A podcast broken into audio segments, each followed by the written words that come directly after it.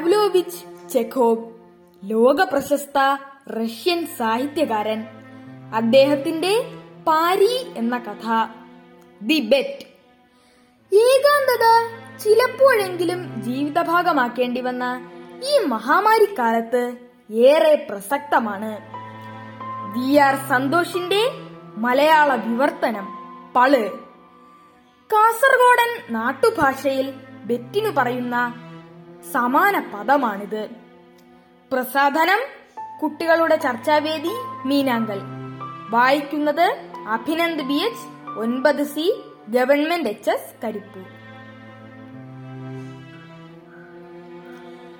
അതൊരിരുണ്ട ശരത്കാല രാത്രിയായിരുന്നു.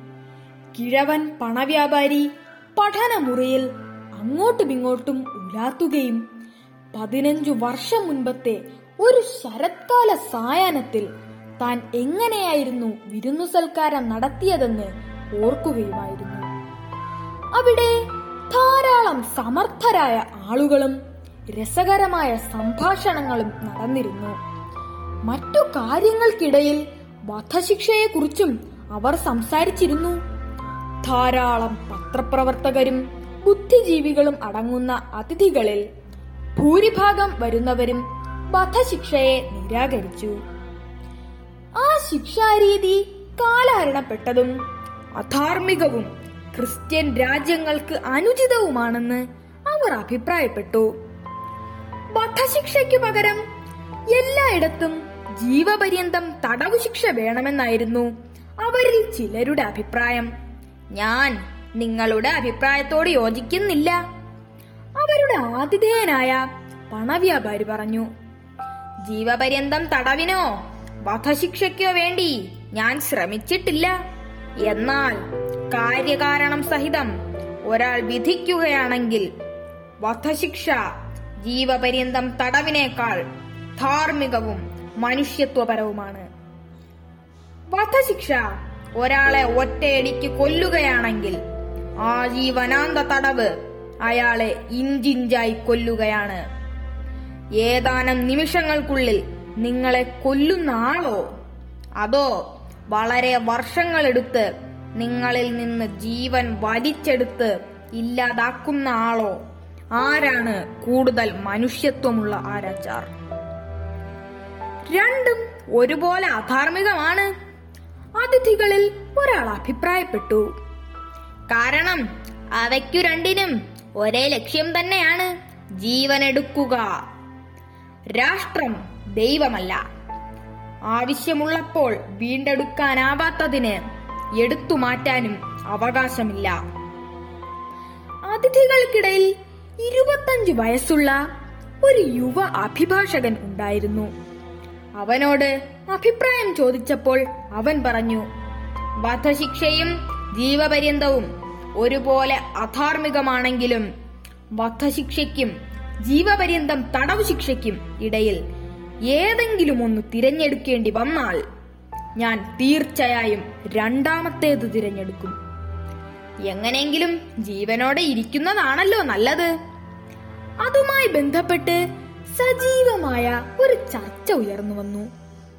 അക്കാലത്ത് ചെറുപ്പവും ക്ഷുഭിതനുമായ പണവ്യാപാരി ആവേശഭരിതനായി മുഷ്ടി കൊണ്ട് പെട്ടെന്ന് മേശമേലിടിച്ച് ചെറുപ്പക്കാരനോട് ആക്രോശിച്ചു. അത് ശരിയല്ല.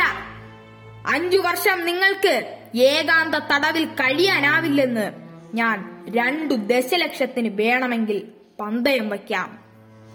നിങ്ങൾ ആത്മാർത്ഥമായി വിചാരിക്കുകയാണെങ്കിൽ യുവാവ് പറഞ്ഞു ഞാൻ അത് സ്വീകരിക്കാം. അഞ്ചല്ല പതിനഞ്ചു വർഷം ഞാൻ തടവിൽ കഴിയാം. പതിനഞ്ച്? ഉറപ്പിച്ചു. പണവ്യാപാരി ഉറക്കെ വിളിച്ചു പറഞ്ഞു മാന്യരെ ഞാൻ രണ്ട് ദശലക്ഷത്തിന് പന്തയം വച്ചിരിക്കുന്നു. സമ്മതിച്ചു. നിങ്ങൾ ദശലക്ഷങ്ങളും ഞാൻ എന്റെ സ്വാതന്ത്ര്യവും പന്തയം വച്ചിരിക്കുന്നു യുവാവ് പറഞ്ഞു. ഭ്രാന്തവും വിവേകശൂന്യവുമായ പന്തയം നടപ്പിൽ വന്നു. കണക്കറ്റ ദശലക്ഷങ്ങൾ കയ്യിലുള്ള ദുഷിച്ച ബാലിശ സ്വഭാവമുള്ള പണവ്യാപാരി പന്തയത്തിൽ ആഹ്ലാദിച്ചു. അത്താഴ സമയത്ത് അയാൾ യുവാവിനെ കളിയാക്കി കൊണ്ടു പറഞ്ഞു. സമയം കിട്ടുമ്പോൾ നന്നായൊന്ന് ചിന്തിച്ചു നോക്ക് ചെറുപ്പക്കാരാ. എനിക്ക് രണ്ടു ദശലക്ഷം എന്നത് നിസ്സാര കാര്യമാണ്. പക്ഷേ നിങ്ങളുടെ ജീവിതത്തിലെ ഏറ്റവും നല്ല മൂന്നോ നാലോ വർഷം നഷ്ടപ്പെടുത്തുകയാണ് നിങ്ങൾ. നിങ്ങൾക്ക് അതിലധികം പിടിച്ചു നിൽക്കാനാവാത്തത് കൊണ്ടാണ് ഞാൻ മൂന്നോ നാലോ എന്ന് പറഞ്ഞത്. അസന്തുഷ്ടനായ മനുഷ്യ സ്വമേധയാലുള്ള തടവ് നിർബന്ധിത തടവിനേക്കാൾ ബുദ്ധിമുട്ടേറിയ കാര്യമാണെന്നത് മറക്കുകയും അരുത്. ഏതു നിമിഷവും അതിൽ നിന്ന് പുറത്തു കടക്കാൻ നിങ്ങൾക്ക് അവകാശമുണ്ടെന്ന ചിന്ത ജയിലിലെ നിങ്ങളുടെ നിലനിൽപ്പിനു പൂർണമായും വിഷലിപ്തമാക്കും. ഇക്കാര്യത്തിൽ നിങ്ങളോട് എനിക്ക് സഹതാപമുണ്ട്. ഇപ്പോൾ ഇതെല്ലാം ഓർത്തുകൊണ്ട് പണവ്യാപാരി അങ്ങോട്ടും ഇങ്ങോട്ടും നടന്ന് സ്വയം ചോദിച്ചു ആ പന്തയത്തിന്റെ ഉദ്ദേശ്യം എന്താണ്? ആ മനുഷ്യൻ ജീവിതത്തിൽ നിന്ന് പതിനഞ്ചു വർഷം നഷ്ടപ്പെടുത്തിയതുകൊണ്ടും ഞാൻ രണ്ടു ദശലക്ഷം വലിച്ചെറിഞ്ഞതുകൊണ്ടും എന്താണ് ഗുണം?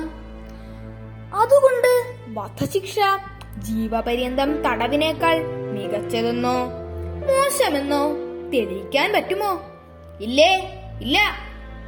അതെല്ലാം ബുദ്ധിശൂന്യവും നിരർത്ഥകവുമായിരുന്നു. എന്റെ ഭാഗത്തു നിന്നുള്ളത് അമിത ലാളനക്കാരന്റെ മനഃശാഞ്ചല്യമായിരുന്നു. അവന്റെ ഭാഗത്തു നിന്നുള്ളത് പണത്തോടുള്ള അത്യാർത്തിയും അന്ന് വൈകുന്നേരം തുടർന്ന് എന്താണ് സംഭവിച്ചതെന്ന് അയാൾ ഓർത്തു നോക്കി. പണവ്യാപാരിയുടെ ഉദ്യാന ഗൃഹങ്ങളിലൊന്നിൽ കർക്കശമായ മേൽനോട്ടത്തിൽ യുവാവ് വർഷങ്ങളോളം നീളുന്ന തടവിൽ കഴിയാമെന്ന് തീരുമാനിച്ചു. പതിനഞ്ചു വർഷത്തേക്ക് ഉദ്യാന ഗൃഹത്തിൽ ഉമ്മറപ്പടി കടക്കാനോ മനുഷ്യരെ കാണാനോ മനുഷ്യ ശബ്ദം കേൾക്കാനോ കത്തുകളും പത്രങ്ങളും സ്വീകരിക്കാനോ സ്വാതന്ത്ര്യമില്ലെന്ന കാര്യം അവൻ സമ്മതിച്ചു. അവനൊരു സംഗീതോപകരണവും പുസ്തകങ്ങളും അനുവദിച്ചു കൊടുത്തു. കത്തുകൾ എഴുതാനും വീഞ്ഞു കുടിക്കാനും പുകവലിക്കാനുമുള്ള അനുവാദം നൽകി. കരാറിലെ നിബന്ധന പ്രകാരം പുറം ലോകവുമായി അവനുണ്ടായിരുന്ന ഒരേ ഒരു ബന്ധം അതിനുവേണ്ടി മാത്രമുണ്ടാക്കിയ ഒരു കൊച്ചു ജനലായിരുന്നു. പുസ്തകങ്ങൾ സംഗീതം വീഞ്ഞ്. അങ്ങനെ അവൻ ആഗ്രഹിക്കുന്നതെന്തും വ്യവസ്ഥ പ്രകാരം എഴുതി കൊടുത്താൽ ഏതളവിലും ലഭ്യമാക്കുമായിരുന്നു. പക്ഷേ അവ ജനലിലൂടെ മാത്രമേ സ്വീകരിക്കാൻ ആകുമായിരുന്നുള്ളൂ. ആയിരത്തി എണ്ണൂറ്റി എഴുപത് നവംബർ പതിനാല് പന്ത്രണ്ട് മണി മുതൽ ആയിരത്തി എണ്ണൂറ്റി എൺപത്തി അഞ്ച് നവംബർ പതിനാല് പന്ത്രണ്ട് മണി അവസാനിക്കും വരെ കൃത്യമായി പതിനഞ്ചു വർഷം യുവാവ് അവിടെ ഏകാന്ത തടവിൽ തുടരുന്നത് ഉറപ്പാക്കുന്ന ഓരോ വിശദാംശവും നിസ്സാര കാര്യങ്ങളും കൂടി കരാറിൽ പ്രസ്താവിച്ചിരുന്നു. കാലാവധി തീരുന്നതു രണ്ട് നിമിഷം മുൻപ് ഈ നിബന്ധനകൾ ലംഘിക്കാനുള്ള ചെറിയ ശ്രമം പോലും അവന്റെ ഭാഗത്തു നിന്നുണ്ടായാൽ രണ്ട് ദശലക്ഷം രൂപ നൽകാനുള്ള കരാറിൽ നിന്ന് പണവ്യാപാരി മുക്തനാകും. തടവിലാക്കപ്പെട്ട ആദ്യ വർഷത്തെ അവന്റെ ചെറിയ കുറിപ്പുകളിൽ നിന്ന് തടവുകാരൻ ഏകാന്തതയും വിഷാദവും അനുഭവിച്ചിരുന്നുവെന്ന് ഒരാൾക്ക് വിലയിരുത്താനാകും. ഉദ്യാനഗൃഹത്തിൽ നിന്ന് രാവും പകലും തുടർച്ചയായി പിയാനോ സംഗീതം കേൾക്കാമായിരുന്നു. അവൻ വീഞ്ഞും പുകയിലയും നിരസിച്ചു. വീഞ്ഞ് ആഗ്രഹങ്ങളെ ഉത്തേജിപ്പിക്കുന്ന ആഗ്രഹങ്ങൾ തടവുകാരന്റെ ഏറ്റവും മോശ ശത്രുവാകുന്നു. കൂടാതെ നല്ല വീഞ്ഞു കുടിച്ചിട്ട് ആരെയും കാണാതിരിക്കുന്നതിനേക്കാൾ ഭയാനകമായി യാതൊന്നും തന്നെ ഇല്ലെന്നും അവൻ എഴുതി. പുകയില അവന്റെ മുറിയിലെ അന്തരീക്ഷം മലിനമാക്കി. ആദ്യ വർഷം അവൻ ആവശ്യപ്പെട്ട പുസ്തകങ്ങൾ പ്രധാനമായും തരള സ്വഭാവമുള്ളവയായിരുന്നു. സങ്കീർണമായ പ്രണയം വിഷയമായ നോവലുകളും ഉദ്വേഗജനകവും വിസ്മയകരവുമായ കഥകളും മറ്റും. രണ്ടാം വർഷം ഉദ്യാന ഗൃഹത്തിൽ പിയാനോ നിശബ്ദമായിരുന്നു. തടവുകാരൻ ക്ലാസിക്കുകൾ മാത്രം ആവശ്യപ്പെട്ടു. അഞ്ചാം വർഷം സംഗീതം വീണ്ടും കേൾക്കുകയും വീഞ്ഞ് ആവശ്യപ്പെടുകയും ചെയ്തു. ആ വർഷം മുഴുവൻ സമയവും അവൻ തിന്നുകയും കുടിക്കുകയും കിടക്കയിൽ കിടക്കുകയും ഇടയ്ക്കിടെ കോട്ടുവായിടുകയും ദേഷ്യത്തോടെ സ്വയം സംസാരിക്കുകയും മാത്രമാണ് ചെയ്തിരുന്നതെന്ന് ജനലിലൂടെ അവനെ നിരീക്ഷിച്ചവർ പറഞ്ഞു. അവൻ പുസ്തകങ്ങൾ വായിച്ചതേയില്ല. രാത്രിയിൽ ചിലപ്പോൾ എഴുതാനിരിക്കും. മണിക്കൂറുകളോളം അവൻ അങ്ങനെ എഴുതും. രാവിലെ എഴുതിയതെല്ലാം കീറിക്കളയും. ഒന്നിലധികം തവണ അവൻ കരയുന്നതും കേട്ടിരുന്നു. ആറാം വർഷത്തിന്റെ രണ്ടാം പകുതിയിൽ തടവുകാരൻ ഭാഷകളും തത്വചിന്തയും ചരിത്രം തീക്ഷ്ണമായി പഠിക്കാൻ തുടങ്ങി. അവൻ ഇത്തരം പഠനങ്ങളിലേക്ക് ആകാംക്ഷയോടെ കടന്നതിനാൽ ഓർഡർ ചെയ്ത പുസ്തകങ്ങൾ ലഭിക്കാൻ വേണ്ടി പണവ്യാപാരിക്ക് ഏറെ ബുദ്ധിമുട്ടേണ്ടി വന്നു. അവന്റെ അഭ്യർത്ഥന പ്രകാരം നാലു വർഷത്തിനിടയിൽ അറുന്നൂറോളം ബാല്യങ്ങൾ വാങ്ങിക്കൂട്ടി. ഈ കാലയളവിലാണ് തടവുകാരനിൽ നിന്ന് പണവ്യാപാരിക്ക് ഇനി പറയുന്ന കത്ത് ലഭിച്ചത്. എന്റെ പ്രിയപ്പെട്ട തടവു സൂക്ഷിപ്പുകാരാ ഈ വരികൾ ഞാൻ നിങ്ങൾക്ക് ആറു ഭാഷകളിൽ എഴുതുന്നു. ആ ഭാഷകൾ അറിയാവുന്നവർക്ക് അവ കാട്ടിക്കൊടുക്കുക. അവർ അവ വായിക്കട്ടെ. അവർ ഒരു തെറ്റുപോലും കണ്ടെത്തിയില്ലെങ്കിൽ ഉദ്യാനത്തിൽ ഒരു വെടി ഉതിർക്കണമെന്ന് ഞാൻ നിങ്ങളോട് അഭ്യർത്ഥിക്കുന്നു. ആ വെടിയൊച്ച എന്റെ പരിശ്രമങ്ങൾ വൃഥാവിലായില്ലെന്ന് കാണിക്കും. എല്ലാ പ്രായത്തിലും എല്ലാ ദേശങ്ങളിലുമുള്ള പ്രതിഭാശാലികൾ വ്യത്യസ്ത ഭാഷകൾ സംസാരിക്കുന്നുണ്ടെങ്കിലും അവരിലെല്ലാം ജ്വലിക്കുന്നത് ഒരേ ജ്വാലയാണ്. ഓ അവരെ മനസ്സിലാക്കാനാകുന്നതിൽ എന്റെ ആത്മാവ് അനുഭവിക്കുന്ന അഭൗമമായ ആനന്ദം എന്താണെന്ന് നിങ്ങൾക്കിപ്പോൾ അറിയാനായെങ്കിൽ തടവുകാരന്റെ ആഗ്രഹം സഫലമായി. ഉദ്യാനത്തിൽ രണ്ടു വെടി ഉതിർക്കാൻ പണവ്യാപാരി ഉത്തരവിട്ടു. പത്താം വർഷത്തിനു ശേഷം തടവുകാരൻ നിശ്ചലം മേശയ്ക്കരികിൽ ഇരുന്നു. സുവിശേഷമില്ലാതെ മറ്റൊന്നും വായിച്ചില്ല. നാലു വർഷം കൊണ്ട് അറുന്നൂറ് വിജ്ഞാന ബാല്യങ്ങൾ പഠിച്ചെടുത്ത ഒരാൾ എളുപ്പം മനസ്സിലാക്കാവുന്ന ഒരു കൊച്ചു പുസ്തകത്തിനുമേൽ ഒരു വർഷത്തോളം നഷ്ടപ്പെടുത്തിയത് പണവ്യാപാരിക്ക് വിചിത്രമായി തോന്നി. സുവിശേഷങ്ങളെ പിന്തുടരുകയായിരുന്നു ദൈവശാസ്ത്രം മതചരിത്രങ്ങളും. തടവിൽ കഴിഞ്ഞിരുന്ന അവസാനത്തെ രണ്ടു വർഷം തടവുകാരൻ ധാരാളം പുസ്തകങ്ങൾ വിവേചനരഹിതമായി വായിച്ചു. ഒരേ സമയം പ്രകൃതിശാസ്ത്രം ഏറെ തിരക്കിട്ടു വായിച്ചു. പിന്നെ അവൻ ബൈറണെയും ഷേക്സ്പിയറും ആവശ്യപ്പെട്ടു. രസതന്ത്രത്തെക്കുറിച്ചുള്ള പുസ്തകങ്ങളും വൈദ്യശാസ്ത്ര സഹായ ഗ്രന്ഥവും നോവലും തത്വചിന്തയും വൈദ്യശാസ്ത്ര സംബന്ധിയായ ചില പ്രബന്ധങ്ങളും അവൻ അതേസമയം ആവശ്യപ്പെട്ടു ആവശ്യപ്പെട്ടുകൊണ്ടുള്ള കുറിപ്പുകളും നൽകിയിരുന്നു. ആദ്യം ഒരു മരത്തടിയിലും പിന്നെ മറ്റൊന്നിലും അത്യാർത്തിയോടെ പിടിച്ച് തന്റെ ജീവൻ രക്ഷിക്കും വിധം തകർന്ന കപ്പലിന്റെ അവശിഷ്ടങ്ങൾക്കിടയിലൂടെ ഒരാൾ കടലിൽ നീന്തുന്നതുപോലെയാണ് അവന്റെ വായന ഓർമ്മപ്പെടുത്തിയത്. കിഴവൻ പണവ്യാപാരി ഇതെല്ലാം ഓർത്തെടുത്തു ചിന്തിച്ചു. നാളെ പന്ത്രണ്ട് മണിക്ക് അവൻ സ്വാതന്ത്ര്യം വീണ്ടെടുക്കും. ഞങ്ങളുടെ കരാർ പ്രകാരം ഞാൻ അവന് രണ്ടു ദശലക്ഷം നൽകണം. ഞാൻ അവന് പണം നൽകിയാൽ എന്റെ കഥ കഴിഞ്ഞു. ഞാൻ പൂർണമായും നശിക്കും. പതിനഞ്ചു വർഷം മുൻപ് അയാൾക്ക് കണക്ക് കൂട്ടാനാകുന്നതിലും അധികം ദശലക്ഷങ്ങൾ ഉണ്ടായിരുന്നു തന്റെ കടങ്ങളോ ആസ്തികളോ? ഏതാണ് വലുതെന്ന് സ്വയം ചോദിക്കാൻ അയാൾ ഇന്ന് ഭയപ്പെട്ടു.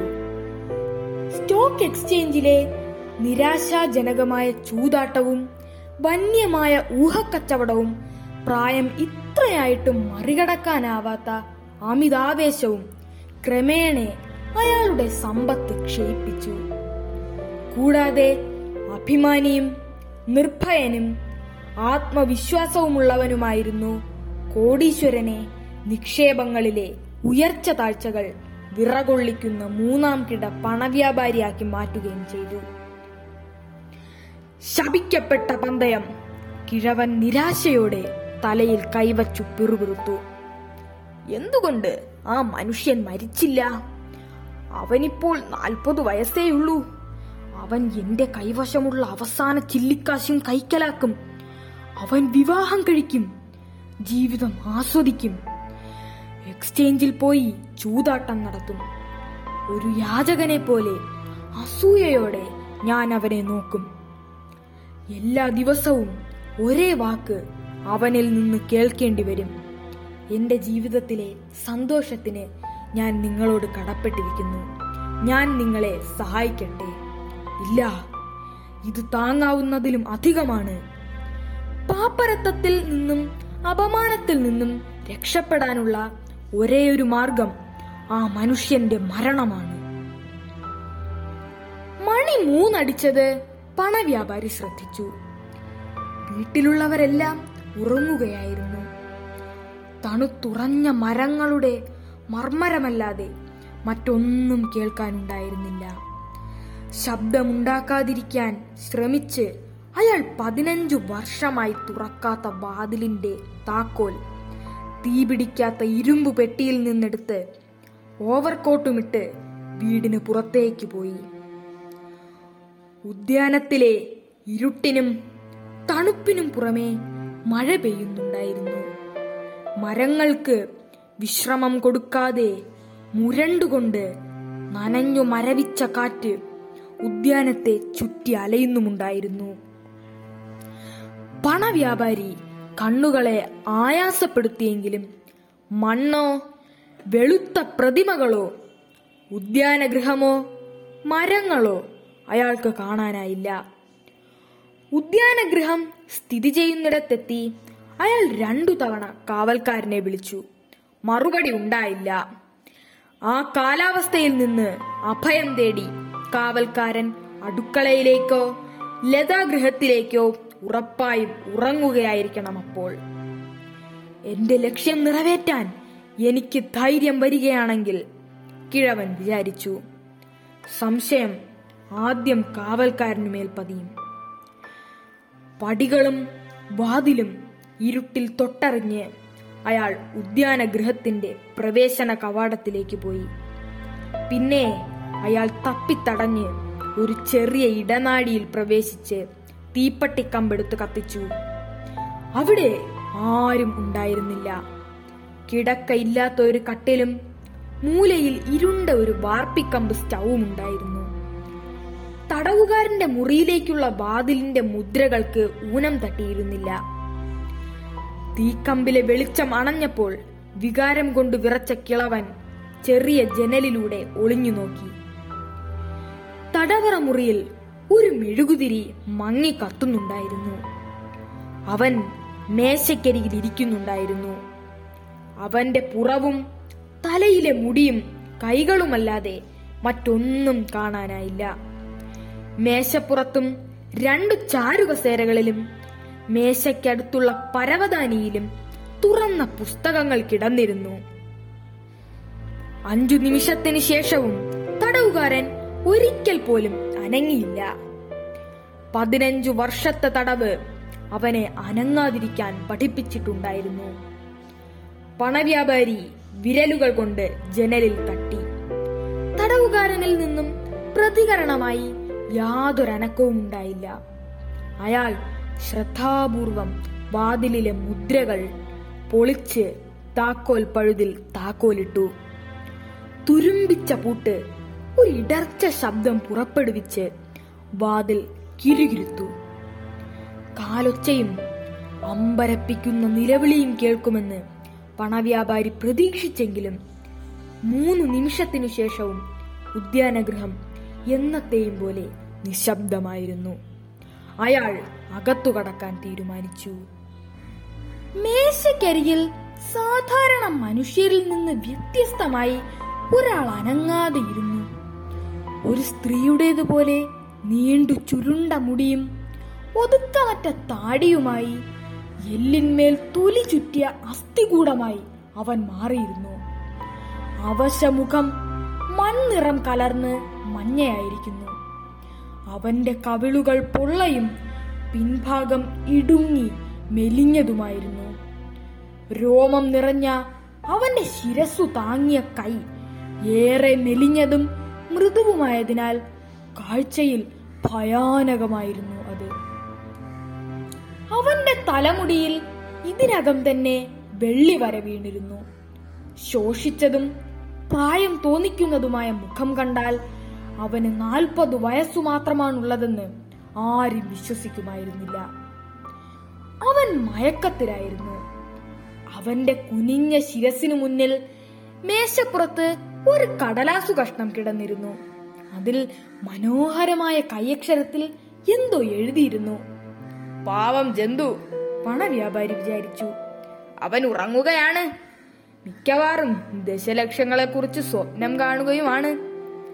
പാതി മരിച്ച ആ മനുഷ്യനെ എടുത്ത് കട്ടിലേക്കിട്ട് തലയിണ കൊണ്ട് അമർത്തി ചെറുതായൊന്ന് ശ്വാസം മുട്ടിച്ചാൽ ഹിംസാത്മകമായ മരണത്തിന്റെ യാതൊരു സൂചനയും ഏറ്റവും സത്യസന്ധനായ ഒരു വിദഗ്ധനു പോലും കണ്ടെത്താനാവില്ല.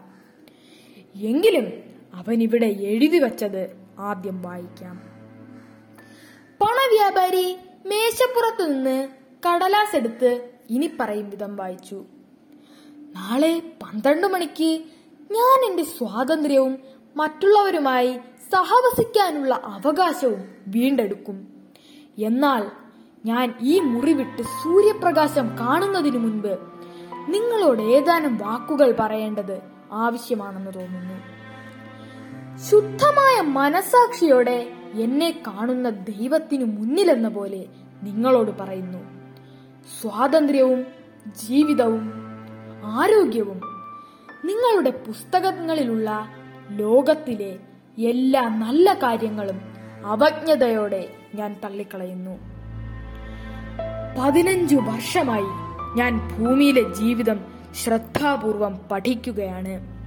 ഞാൻ ഭൂമിയെയോ മനുഷ്യരെയോ കണ്ടിട്ടില്ല എന്നത് സത്യമാണെങ്കിലും നിങ്ങളുടെ പുസ്തകങ്ങളിൽ നിന്ന് ഞാൻ സുഗന്ധമുള്ള വീഞ്ഞു കുടിച്ചു. ഞാൻ പാട്ടുകൾ പാടി. കാടുകളിൽ കലമാനുകളെയും കാട്ടുപന്നികളെയും വേട്ടയാടി. സ്ത്രീകളെ പ്രണയിച്ചു. നിങ്ങളുടെ കവികളുടെയും പ്രതിഭാശാലികളുടെയും മാന്ത്രികതയാൽ സൃഷ്ടിക്കപ്പെട്ട മേഘങ്ങളെ പോലെയുള്ള സ്വർഗീയ സൗന്ദര്യത്തിൽ രാത്രിയിൽ എന്നെ സന്ദർശിച്ച് തലച്ചോറിനെ ചുഴലിക്കാറ്റിലാക്കുന്ന അത്ഭുതകരമായ കഥകൾ എന്റെ ചെവിയിൽ മന്ത്രിച്ചിട്ടുണ്ട്.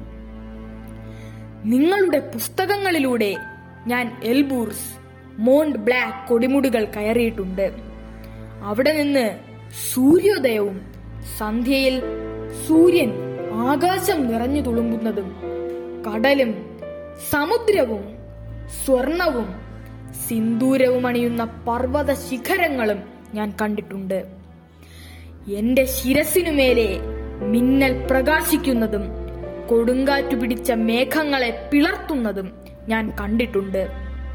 ഹരിത വനങ്ങളും വയലുകളും പുഴകളും തടാകങ്ങളും നഗരങ്ങളും ഞാൻ കണ്ടിട്ടുണ്ട്. സാഗര മോഹിനിമാരുടെ ഗീതങ്ങളും ഇടയന്മാർ പുല്ലാങ്കുഴലിൽ പാടുന്നതും ഞാൻ കേട്ടിട്ടുണ്ട്. ദൈവത്തെക്കുറിച്ച് എന്നോട് സംവദിക്കാൻ താഴേക്കു പറന്നു വന്ന അഴകാർന്ന പിശാചുക്കളുടെ ചിറകുകൾ ഞാൻ തൊട്ടിട്ടുണ്ട്. നിങ്ങളുടെ പുസ്തകങ്ങളുടെ അഗാധമായ കഴിയിലേക്ക് ഞാൻ എന്നെ തള്ളിയിട്ടു. അത്ഭുതങ്ങൾ കാണിച്ചു. കൊന്നു. പട്ടണങ്ങൾ കത്തിച്ചു. പുതിയ മതങ്ങളെക്കുറിച്ച് പ്രസംഗിച്ചു. എല്ലാ സാമ്രാജ്യങ്ങളും കീഴടക്കി. നിങ്ങളുടെ പുസ്തകങ്ങൾ എനിക്ക് ജ്ഞാനം നൽകി. മനുഷ്യന്റെ അസ്വസ്ഥ ചിന്തകൾ യുഗങ്ങളായി സൃഷ്ടിച്ചതെല്ലാം എന്റെ തലച്ചോറിലെ ഒരു ചെറിയ മണ്ഡലത്തിൽ ഞാൻ സമാഹരിച്ചിരിക്കുന്നു. നിങ്ങളെല്ലാവരെക്കാളും ജ്ഞാനിയാണ് ഞാൻ എന്നെനിക്കറിയാം. ഞാൻ നിങ്ങളുടെ പുസ്തകങ്ങളെ അപജ്ഞയോടെ തള്ളിക്കളയുന്നു. ജ്ഞാനത്തെയും ഈ ലോകത്തിന്റെ ആഗ്രഹങ്ങളെയും ഞാൻ പുച്ഛത്തോടെ തള്ളിക്കളയുന്നു. അതെല്ലാം മരീചിക പോലെ വിലയില്ലാത്തതും ക്ഷണികവും മായികവും മോഹിപ്പിക്കുന്നതുമാണ്. നിങ്ങൾ അഭിമാനിയും ജ്ഞാനിയും ശ്രേഷ്ഠനുമായിരിക്കാം. പക്ഷേ തറയുടെ ഉള്ളു തുരക്കുന്ന ചുണ്ടലികളെക്കാൾ ഒട്ടും മെച്ചമല്ലാത്ത രീതിയിൽ മരണം നിങ്ങളെ ഭൂമുഖത്തു നിന്ന് തുടച്ചു നീക്കും. നിങ്ങളുടെ പിൻഗാമികളും നിങ്ങളുടെ ചരിത്രവും നിങ്ങളുടെ അനശ്വര പ്രതിഭകളും ഭൂഗോളത്തിനൊപ്പം ഒന്നിച്ച് കത്തി നശിക്കുകയോ മരവിക്കുകയോ ചെയ്യും. നിങ്ങൾ യുക്തി നഷ്ടപ്പെട്ട് തെറ്റായ വഴി സ്വീകരിച്ചു. സത്യത്തിനു പകരം നുണയും സൗന്ദര്യത്തിനു പകരം ബീഭത്സതയും സ്വീകരിച്ചു. ചിലതരം വിചിത്രമായ സംഭവങ്ങൾ കൊണ്ട് ആപ്പിൾ മരങ്ങളുടെയും ഓറഞ്ച് മരങ്ങളുടെയും ഫലങ്ങൾക്കു പകരം തവളകളും പല്ലികളും വേഗത്തിൽ വളർന്നാൽ നിങ്ങൾ അത്ഭുതപ്പെടും. അല്ലെങ്കിൽ റോസാപ്പൂക്കൾക്ക് വിയർക്കുന്ന കുതിരയുടെ ഗന്ധം അനുഭവപ്പെടാൻ തുടങ്ങിയാൽ അതുപോലെ സ്വർഗത്തിനു പകരം ഭൂമി കൈമാറി വാങ്ങുന്ന നിങ്ങളെ ഓർത്ത് ഞാൻ അത്ഭുതപ്പെടുന്നു. എനിക്ക് നിങ്ങളെ മനസ്സിലാക്കാൻ ആഗ്രഹമില്ല. നിങ്ങൾ ജീവിക്കുന്നതെല്ലാം ഞാൻ പുച്ഛത്തോടെ എങ്ങനെയാണ് കാണുന്നതെന്ന് തെളിയിക്കാൻ വേണ്ടി. ഒരിക്കൽ ഞാൻ സ്വർഗമായി സ്വപ്നം കണ്ടതും ഇപ്പോൾ അവജ്ഞയോടെ കാണുന്നതുമായ ആ രണ്ട് ദശലക്ഷം ഉപേക്ഷിക്കുന്നു. പണത്തിനോടുള്ള അവകാശം നിഷേധിക്കുന്നതിന്റെ ഭാഗമായി നിശ്ചയിച്ച സമയത്തിന് അഞ്ചു മണിക്കൂർ മുൻപ് ഞാൻ ഇവിടം വിട്ടുപോകും. അങ്ങനെ ആ കരാർ തകർക്കും. പണവ്യാപാരി ഇത് വായിച്ചതിനു ശേഷം ആ കടലാസ് മേശപ്പുറത്ത് വച്ച് അപരിചിതന്റെ ശിരസിൽ ചുംബിച്ചു. കരഞ്ഞുകൊണ്ട് ഉദ്യാനഗൃഹത്തിന് പുറത്തേക്ക് പോയി. മുമ്പൊരിക്കലും സ്റ്റോക്ക് എക്സ്ചേഞ്ചിൽ കനത്ത നഷ്ടം സംഭവിച്ചപ്പോൾ പോലും തോന്നാത്തത്രയും വലിയ ആത്മനിന്ദ അയാൾക്കിപ്പോൾ തോന്നി. വീട്ടിലെത്തി കിടക്കയിൽ കിടന്നപ്പോൾ കണ്ണീരും വികാര തള്ളിച്ചയും മണിക്കൂറുകളോളം അയാളുടെ ഉറക്കം തടഞ്ഞു. പിറ്റേന്ന് രാവിലെ കാവൽക്കാർ വിളറിയ മുഖത്തോടെ ഓടിവന്ന് ഉദ്യാനഗ്രഹത്തിൽ താമസിച്ചിരുന്ന മനുഷ്യൻ ജനാല വഴി പുറത്തേക്ക് ചാടിക്കടന്ന് ഉദ്യാനത്തിലൂടെ പ്രവേശന കവാടത്തിലേക്ക് പോയി അപ്രത്യക്ഷനായത് അവർ കണ്ടതായി അയാളോട് പറഞ്ഞു. പണവ്യാപാരി ഉടൻ തന്നെ സേവകരോടൊപ്പം ഉദ്യാനഗൃഹത്തിലെത്തി. തടവുകാരന്റെ പലായനം ഉറപ്പുവരുത്തി. അനാവശ്യ സംസാരം ഉയരാതിരിക്കാൻ ദശലക്ഷങ്ങൾ ഉപേക്ഷിച്ചുകൊണ്ടുള്ള കത്ത് മേശപ്പുറത്തു നിന്നെടുത്ത് അയാൾ വീട്ടിലെത്തി തീ പിടിക്കാത്ത ഇരുമ്പു പെട്ടിയിൽ വച്ചു പൂട്ടി നന്ദി.